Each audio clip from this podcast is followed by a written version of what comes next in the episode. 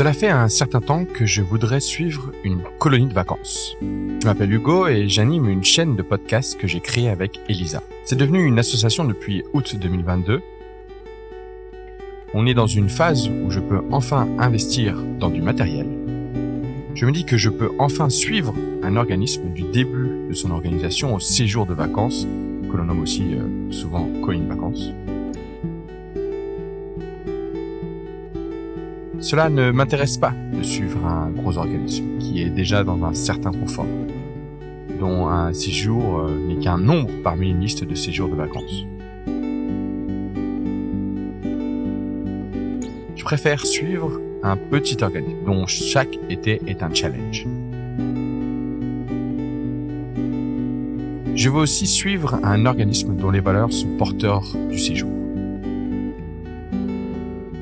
Un séjour avec des activités de consommation type kayak, visite de pays, etc. C'est la voie facile aujourd'hui. Je veux suivre un organisme dont les valeurs transcendent le séjour, au point de risquer de le mettre en péril. Et c'est là que j'ai eu l'idée. Pourquoi ne pas suivre cet organisme dont j'ai déjà eu plusieurs contacts et dont j'ai à chaque fois été surpris de leur enthousiasme à créer des séjours inclusifs? Cet organisme, c'est Tous. Je les ai appelés. Et c'est là que tout a commencé. 17 juillet 2023, premier jour du séjour. Je viens d'arriver sur le site du séjour de vacances. Je suis actuellement dans la cuisine et tout de suite, je suis étonné par une chose, c'est son ouverture. Trois grandes portes sont grandes ouvertes et un établi au milieu permet aux cuisiniers de faire la cuisine. Les trois grandes portes donnent envie d'entrer dans la cuisine, ce qui permet aux jeunes de pouvoir participer à la préparation des repas.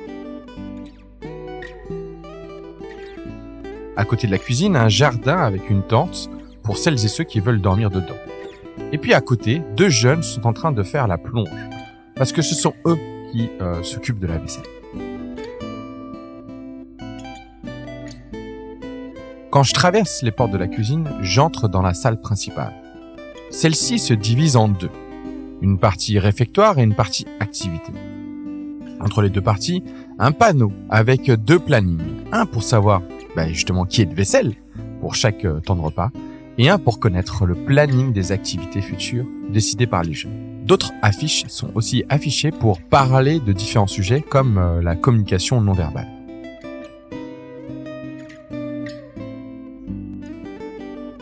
Cet espace donne vers un autre jardin, un très grand jardin qui est à l'opposé du coup du jardin avec la tente. Et ce grand jardin accueille des tables pour pouvoir manger ou faire des activités. Les tables sont entourées euh, d'arbres qui ont eux-mêmes des hamacs accrochés. Ainsi, euh, bah, les jeunes peuvent directement chiller dans les euh, hamacs. Il y a aussi une table de ping-pong et une table qui met des épées en mousse à disposition. Quand je reviens vers le local, j'atterris dans l'espace chambre constitué de deux étages. Les chambres accueillent entre 1 et 4 jeunes, avec quand même une majorité de chambres où il y a un ou deux jeunes. Les douches sont disposées dans un espace commun. Il n'y a pas de temps dédié aux douches. Hein, voilà, chacun, chacune décide d'aller euh, prendre sa douche quand il veut. Et euh, les animes, bien sûr, sont là pour vérifier que les jeunes prennent bien leur douche. Il y a des règles dans l'espace euh, des chambres ne jamais faire aucun bruit de nuit comme de jour. C'est ça qui est important. Les chambres ne sont pas un espace de discussion. De même, on fait attention à ne pas claquer les portes, à ne pas courir, etc. Bon. L'espace euh, chambre rejoint la grande salle d'activité par un couloir où sont affichés les temps de repas euh, et les menus, mais aussi euh, une affiche pour faire l'appel à chaque repas. C'est la première fois que je vois ça. Et euh, je m'interroge. Et donc l'idée, c'est que à chaque fois qu'un jeune va manger, il met une croix au repas en question pour que les animaux bah, puissent savoir si euh, il manque un jeune qui n'a pas mangé ou qui n'est pas en train de manger, euh, sans pour autant demander de faire l'appel qui pourrait nécessiter un temps où tout le monde doit être là, etc. Et donc récupérer tout le monde, qui n'est pas forcément nécessaire si c'est juste pour faire l'appel. Il y a aussi un bâtiment plus loin avec un espace activité où il y a plein d'activités qui sont proposées.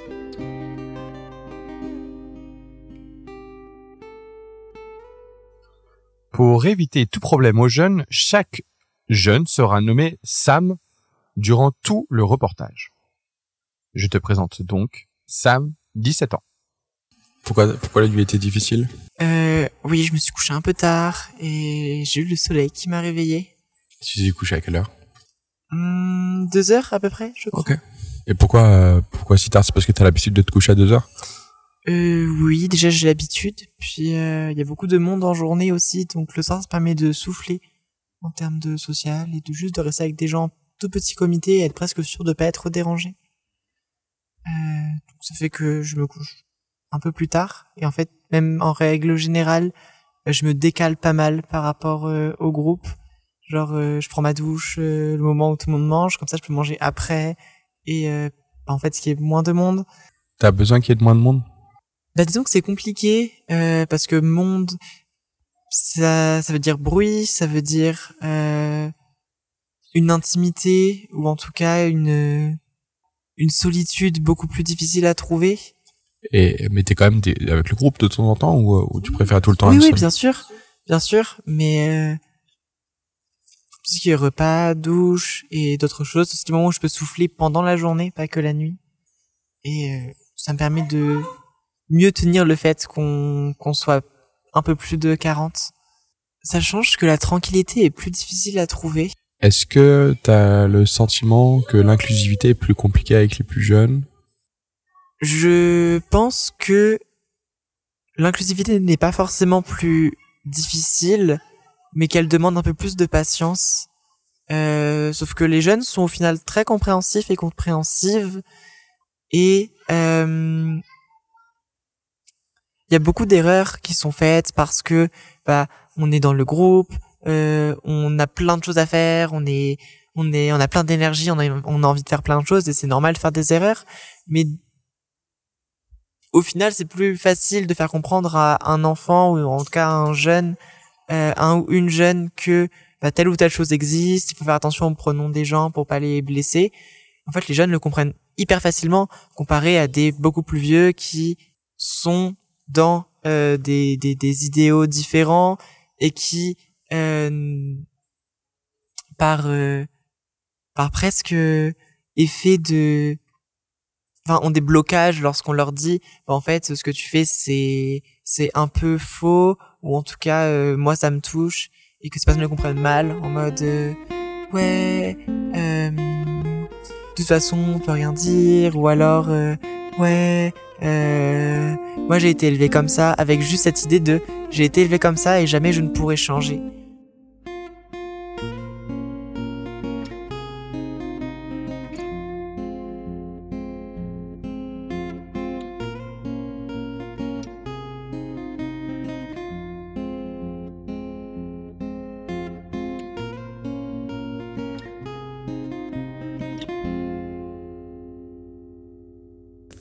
Il y en a certains pour qui c'est le premier café péda. Donc du coup, euh, Thibaut, euh, explique. non, plus sincèrement, c'est toi qui avec, c'est une initiative de Thibaut, le café péda. du coup, nous on le fait quotidiennement sur généralement ce créneau-là. Il est ouvert aux jeunes, sauf quand les sujets ne sont vraiment, vraiment, vraiment pas adaptés. au début, ça squattera pas trop. Peut-être qu'avec le temps, certains viendront un petit peu, un petit peu là. Mais du coup, Thibaut, est-ce que tu veux expliquer l'initiative du café péda? Bah, du coup, je vais pas dire ce que c'est que le café péda, mais pourquoi on le fait. Euh, l'idée, c'est du coup de. Bah, qu'est-ce que c'est que l'éducation populaire? C'est l'éducation tout au long de la vie et entre nous. Et du coup, c'est se poser des questions et répondre collectivement euh, sans qu'il y ait de verticalité dans, le, dans, dans les questions qu'on se pose et dans les réponses qu'on peut y donner, si on y donne des réponses. Là, on propose un texte qui est issu d'un corpus qu'on a produit tout au long de l'année à chaque fois qu'on avait un truc de ah ouais ça serait intéressant d'en discuter ah ouais ça serait intéressant d'en discuter à chaque fois ça finissait dans ce corpus là dans l'idée euh, si, si, vous avez quelque chose euh, amenez-le. Pause. Parce que le texte qui sera lu est bien trop long je vais te dire rapidement de quoi cela parle. C'est simple ça parle des possibles violences que peuvent faire les adultes sur les enfants. Moi c'est des cas euh, hyper précis que, bah, que je peux vous partager de euh, ne proposer euh, le médicament euh, aux jeunes et en fait rester à côté et de me dire tout d'un coup mais en fait j'ai même pas demandé si le jeune avait besoin que je me tourne que enfin qu'on voit ensemble en fait qu'est-ce que fait ma présence qu'est-ce que provoque ma présence.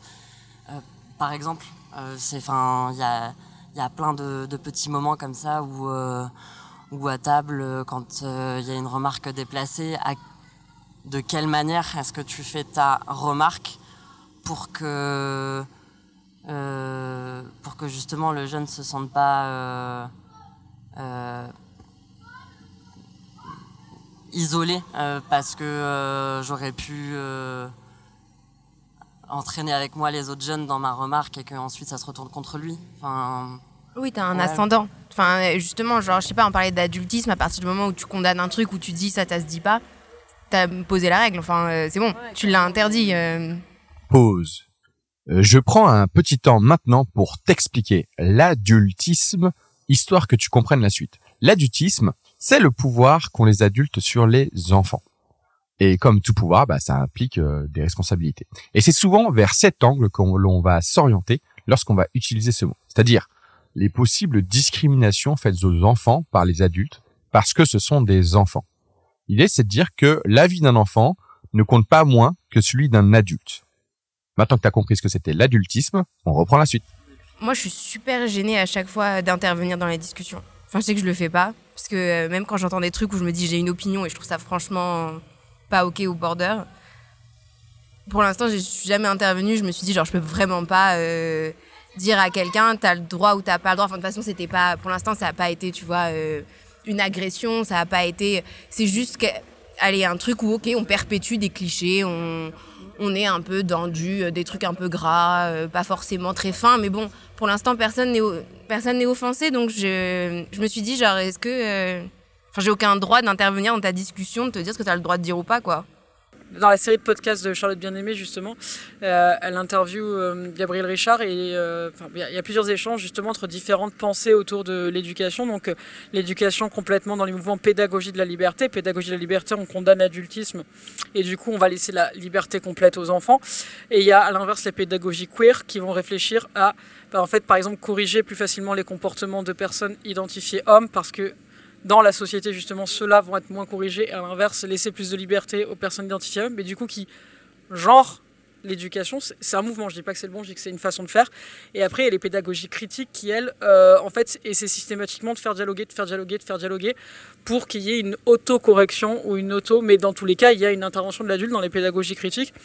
Euh, mais elle est, dans les pédagogies critiques, elle est consentie puisque les jeunes ont choisi d'être dans ce cadre pour se faire émanciper. Comment est-ce que je calcule si, euh, si je fais plus de bien ou de mal à telle situation. Et moi, c'est cette notion de, de d'impossibilité d'avoir la réponse exacte à la question est-ce que c'est plus bénéfique ou pas qui m'intéresse parce que en fait on est constamment dans des situations d'arbitrage. À mes yeux, on est constamment en train de répondre à un arbitrage et où personne n'aura une réponse absolue. Et ce qui m'intéresse, et, et, là avec Mélina, on n'est pas toujours d'accord, c'est que moi je me mets tout le temps dans l'équation on, est en train de se coéduquer, on, fait un grand mouvement d'éducation populaire, on, est dans, dans, ce, dans, ce, flux, et nous sommes profondément dans l'équation.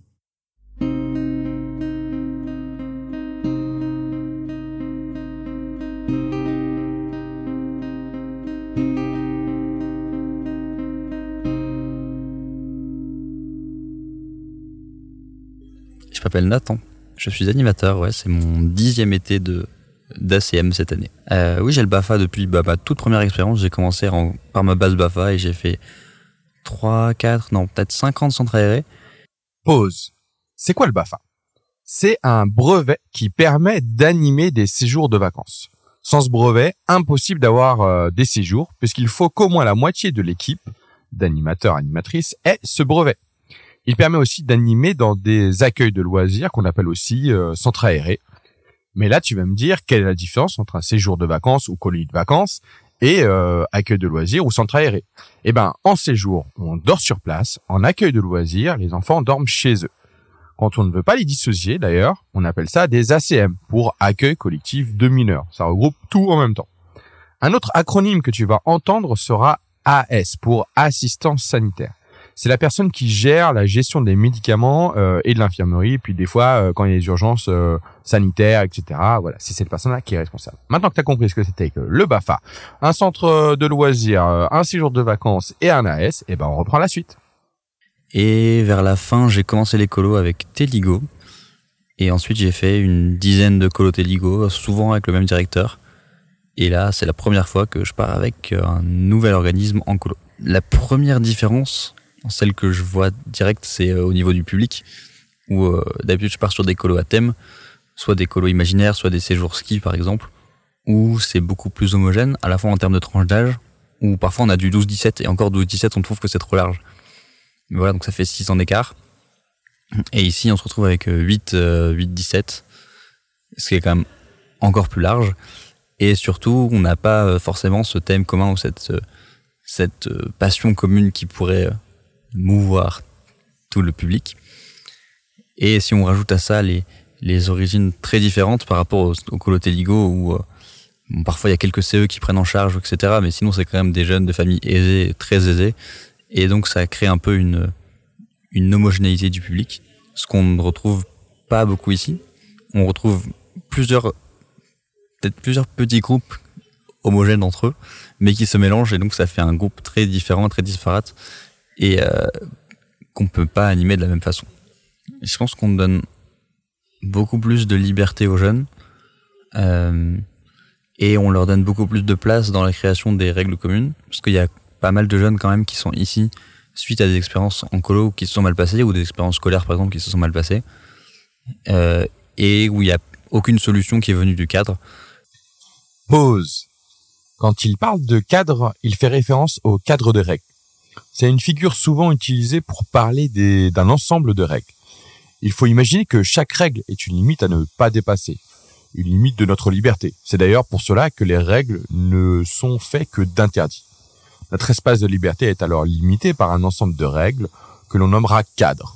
Cela veut aussi dire que plus il y a de règles, plus le cadre est petit. Et inversement, moins il y a de règles, et plus il est grand. Et qu'est-ce qui se passe si le cadre est trop petit ou que les règles ne sont pas adaptées au groupe? Et que cela nous oblige à en sortir forcément bah, C'est justement ça toute la question. Maintenant que tu as compris ce que c'était qu'un cadre, on reprend la suite. Et euh, un cadre qui parfois a contribué euh, à des oppressions, à des situations de malaise, etc. Et donc permettre aux jeunes de s'impliquer dans le cadre et de définir ensemble les règles de collectivité, de vivre ensemble, de respect, de, de toutes les règles de vie commune. Ça permet que chaque personne puisse se sentir plus à l'aise et c'est quelque chose qu'on fait. On a l'habitude de faire les règles de vie avec les jeunes d'habitude, mais honnêtement, on sait déjà ce qui va en ressortir. Quoi. On a, c'est plutôt euh, les amener à faire, euh, à réfléchir à des sujets où ensuite on a déjà les réponses. Que là, il y a vraiment une, un vrai, euh, un effort particulier pour repenser le fonctionnement pour que ça corresponde à le public qui sont les 31 jeunes qui sont là avec nous ces deux semaines concrètement le deuxième jour, donc pas le jour de l'arrivée le lendemain, on a fait quatre groupes pour réfléchir à différentes thématiques selon les centres d'intérêt. Donc tout le monde ne pouvait pas réfléchir à tout, mais c'est plus, euh, c'est pas non plus faisable si tout le monde réfléchit à tout en même temps et que tout le monde propose ses idées. Donc selon les sujets de préférence, il y avait un groupe qui était sur euh, les espaces, euh, où est-ce qu'on a le droit d'aller, où est-ce qu'on devrait aller en demandant, où est-ce qu'on devrait pouvoir aller tout le temps, où est-ce qu'on devrait pouvoir aller à des horaires bien spécifiques pour ne pas déranger les autres, le, bruit, etc.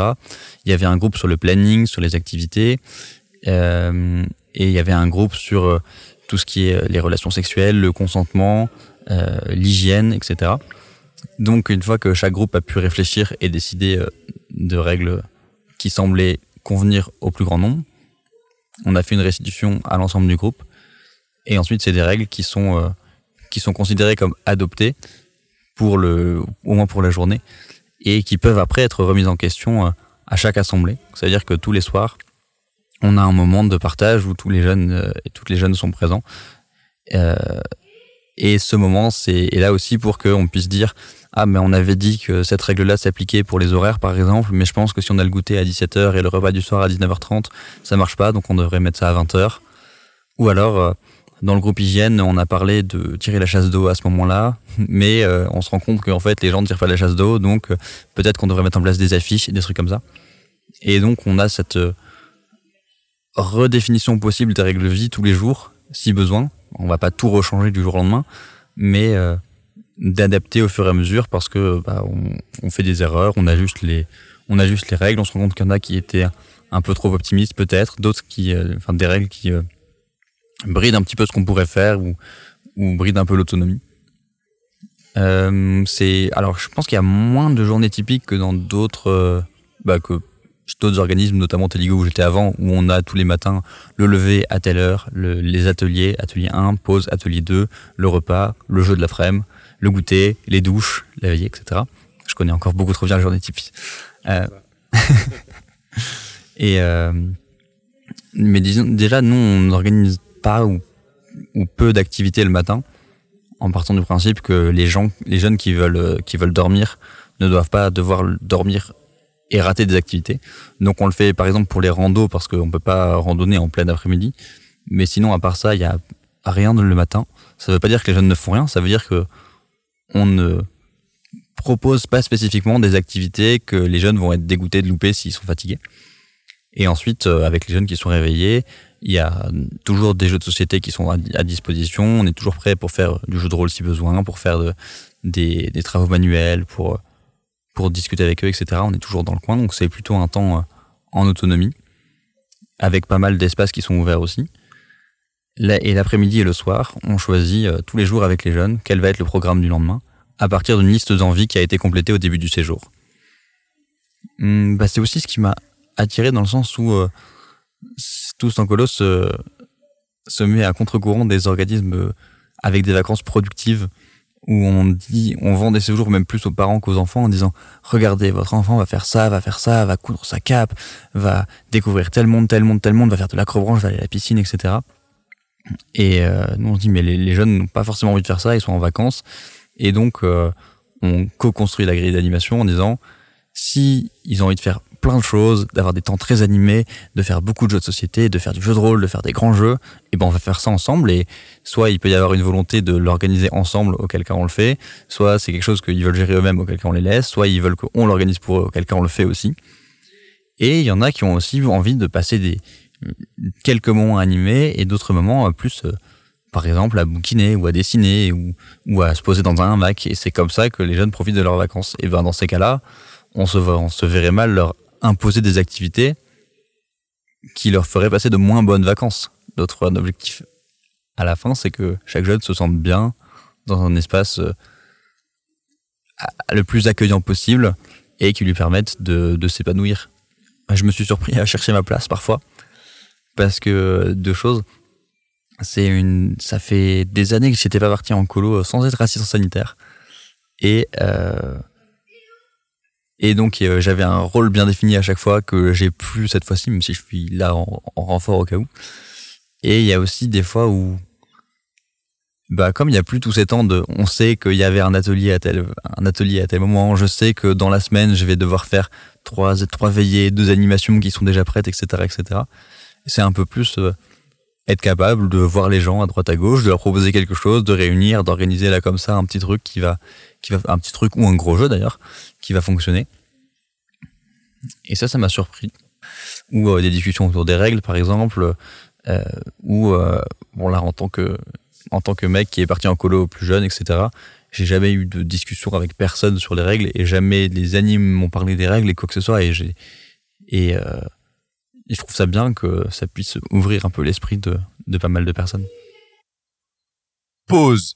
Bon, là, il y en a pas mal d'un coup qui arrivent. Donc, je vais essayer de tous les expliquer d'un coup. Euh, on commence un par un euh, par queer. Alors, queer, qu'est-ce que ça signifie? Ça désigne les personnes dont l'orientation ou l'identité sexuelle ne correspond pas au modèle stéréotypé.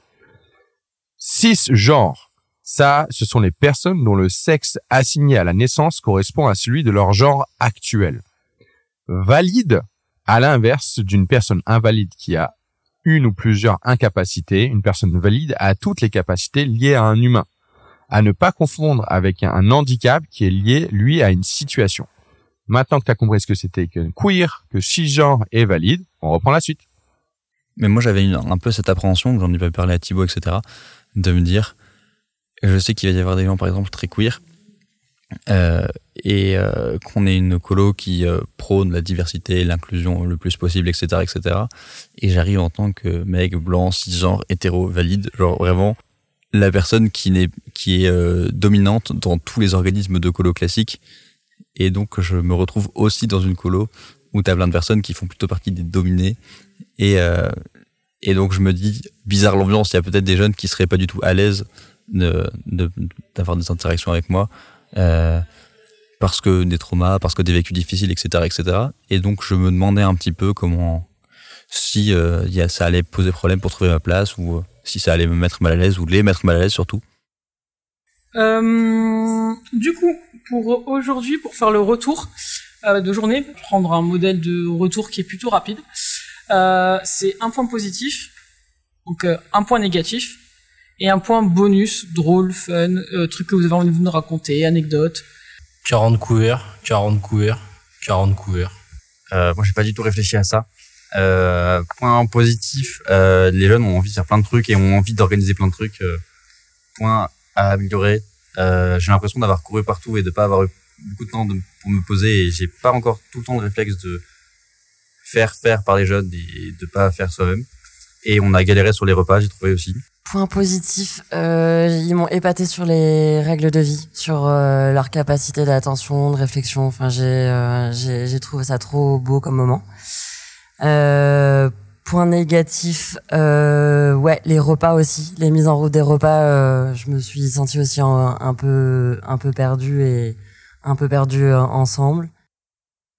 Je sais pas si les jeunes, je sais pas ce que t'en as pensé Nathan, mais je sais pas si les jeunes ont, ont réussi à s'exprimer euh, pendant notre, euh, tu sais, euh, moment où on faisait les règles de de tu m'as déconcentré au moment où on faisait les règles de vie tu sais espace tout ça. Certaines personnes oui, certaines personnes non, mais je pense qu'il y en a qui sont foncièrement pas intéressés par l'idée de faire des règles et que ça leur va et juste il y a un truc qui les concerne, ils donnent leur avis, mais que peu importe la façon dont on fait, si c'était les règles du foot, oui c'était intéressant, mais le reste, Euh, point positif, si ouais, globalement sur les règles de vie, euh, ce format il est mieux. Enfin, j'ai pas, enfin, je, je peux juste dire ça. Ça fait X années qu'on faisait la restitution juste après et que j'étais en mode, allez les jeunes, encore un peu de courage. Promis, c'est bientôt fini. Et là, euh, au point que ça, que j'aurais pas coupé court, ça continue le débat à 24 heures et que du coup, finalement, le débat aura lieu demain matin.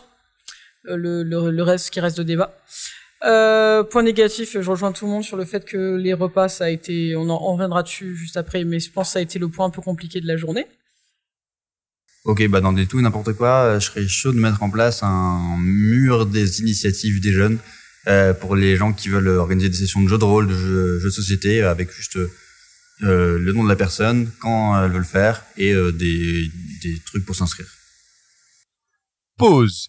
Quelques précisions pour comprendre la suite. Lorsqu'il parle de vicote, il veut dire vie quotidienne, c'est-à-dire les temps de la journée qui sont inéluctables, tels que dormir, manger ou se laver. Il parle aussi d'assemblée, bah, c'est un temps quotidien spécifique à ce séjour où les jeunes se rassemblent et discutent des règles et des activités à venir. Ce temps se déroule avant le dîner. Maintenant que tu as compris ce que c'était que la vicote et une assemblée, on reprend la suite. Ah oui, en termes de sur l'orga des des heures entre guillemets. Là, je pense que ça a été le bordel parce que euh, parce qu'il y a eu la restitution du des règles de Vicote et après du coup c'était un peu très flou pour tout le monde, euh, au moins pour les jeunes, je trouve. Euh, le, les horaires de quand est-ce qu'on fait le, le, retour de, de journée, quand est-ce qu'on fait le, le débat. J'ai j'ai plus le nom de ce qu'on a dit, ce que c'était. L'assemblée, ça, l'assemblée. Euh, je trouvais que c'était très flou, dans le sens où, dans ma tête, je me suis dit, une assemblée où il n'y a pas tout le monde, du moins où les gens sont pas encore revenus de la baignade, ça me paraît pas, entre guillemets, pas très démocratique. Euh, et du coup, j'avoue, que j'étais un peu gêné par ça, mais c'est pour ça que j'ai insisté sur le fait de- d'appeler, de savoir, euh, vous en êtes où, vous arrivez bientôt. Euh, mais du coup, faire gaffe à ce qu'on leur laisse un petit temps libre avant, surtout si baignade, pour qu'ils puissent aller se doucher ou autre. Parce qu'il y en a plusieurs qui sont venus me voir en me disant, euh, je peux aller me doucher ou euh, je fais bah comme tu veux, mais là du coup c'est l'assemblée, donc si tu veux participer, voilà. Euh, voilà, se, se prévoir nous à Nîmes un temps de euh, peut-être une demi-heure avant, histoire qu'ils se disent, euh, bon, je peux aller prendre ma douche si euh, si je sors d'une baignade surtout, ou ce genre de choses.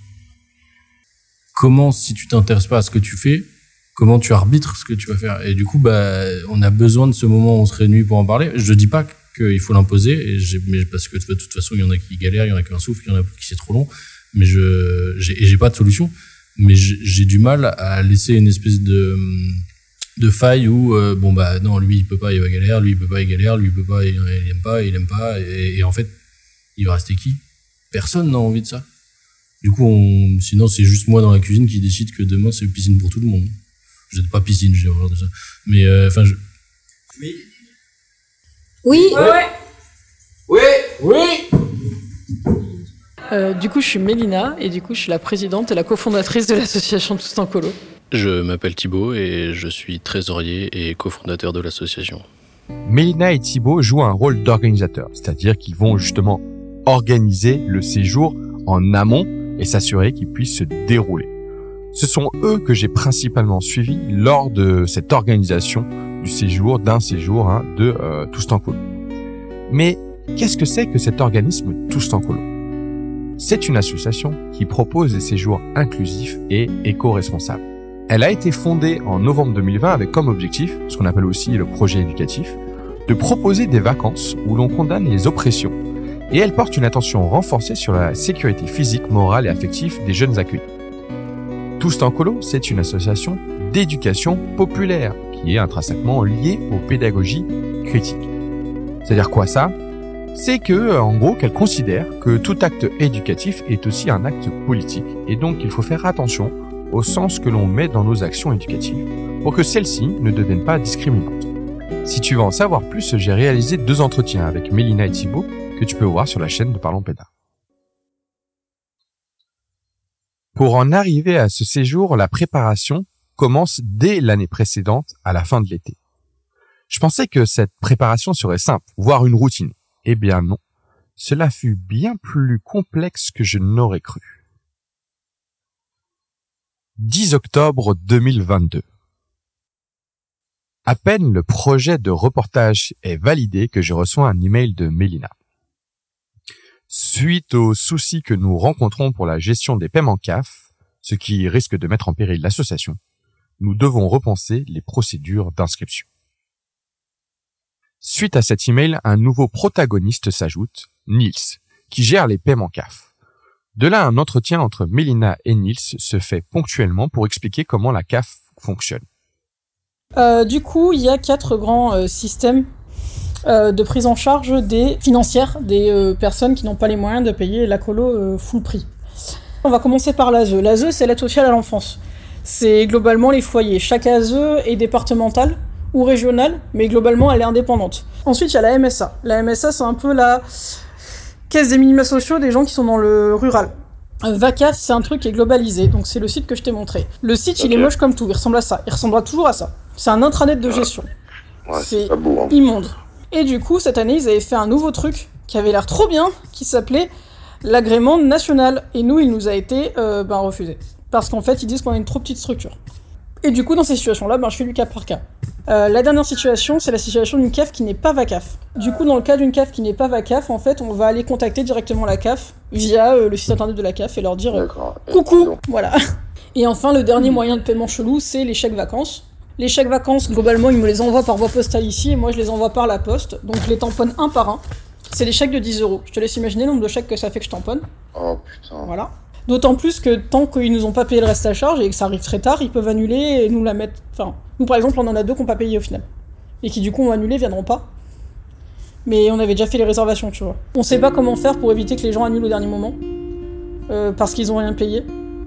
Et d'un autre côté, euh, sans avoir à leur facturer avant même qu'on sache la prise en charge. On sait pas faire, on sait pas comment faire.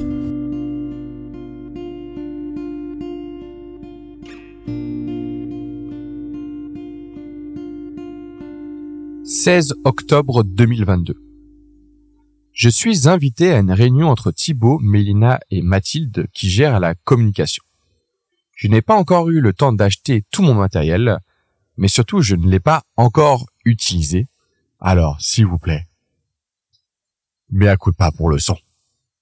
Moi, là, pour le moment, la question, elle est en vendant, de, en vendant en tant que de séjour, jusqu'à où va le mensonge Est-ce qu'on il n'y a qu'un seul directeur ou est-ce qu'il y a deux directeurs ici? Pour moi, il y a deux dialogues, comme ça on fait un binôme. On fait un binôme. Ah oui. Quoi? Non, non, mais du coup, je suis d'accord de faire un, un ou deux ans de choix. Je leur donne l'impression qu'il y a le choix entre les deux. Oui. Même si on sait très bien le choix qu'ils vont faire. Mm. Genre, c'est des jeunes parfaits. C'est des jeunes, genre, il y a un autre, un autre qui a pas le moral, il va lui faire un câlin en mode Je peux te faire un câlin si j'ai ton consentement Oui, ah, ça va mieux, je t'ai redonné le sourire. Enfin, c'est des jeunes parfaits, mais c'est des jeunes qui parlent par la transphobie d'état, de scolaire et compagnie, en fait, subissent des choses à l'école qui forcément créent chez les parents une panique euh, complète de qu'est-ce qui peut leur arriver.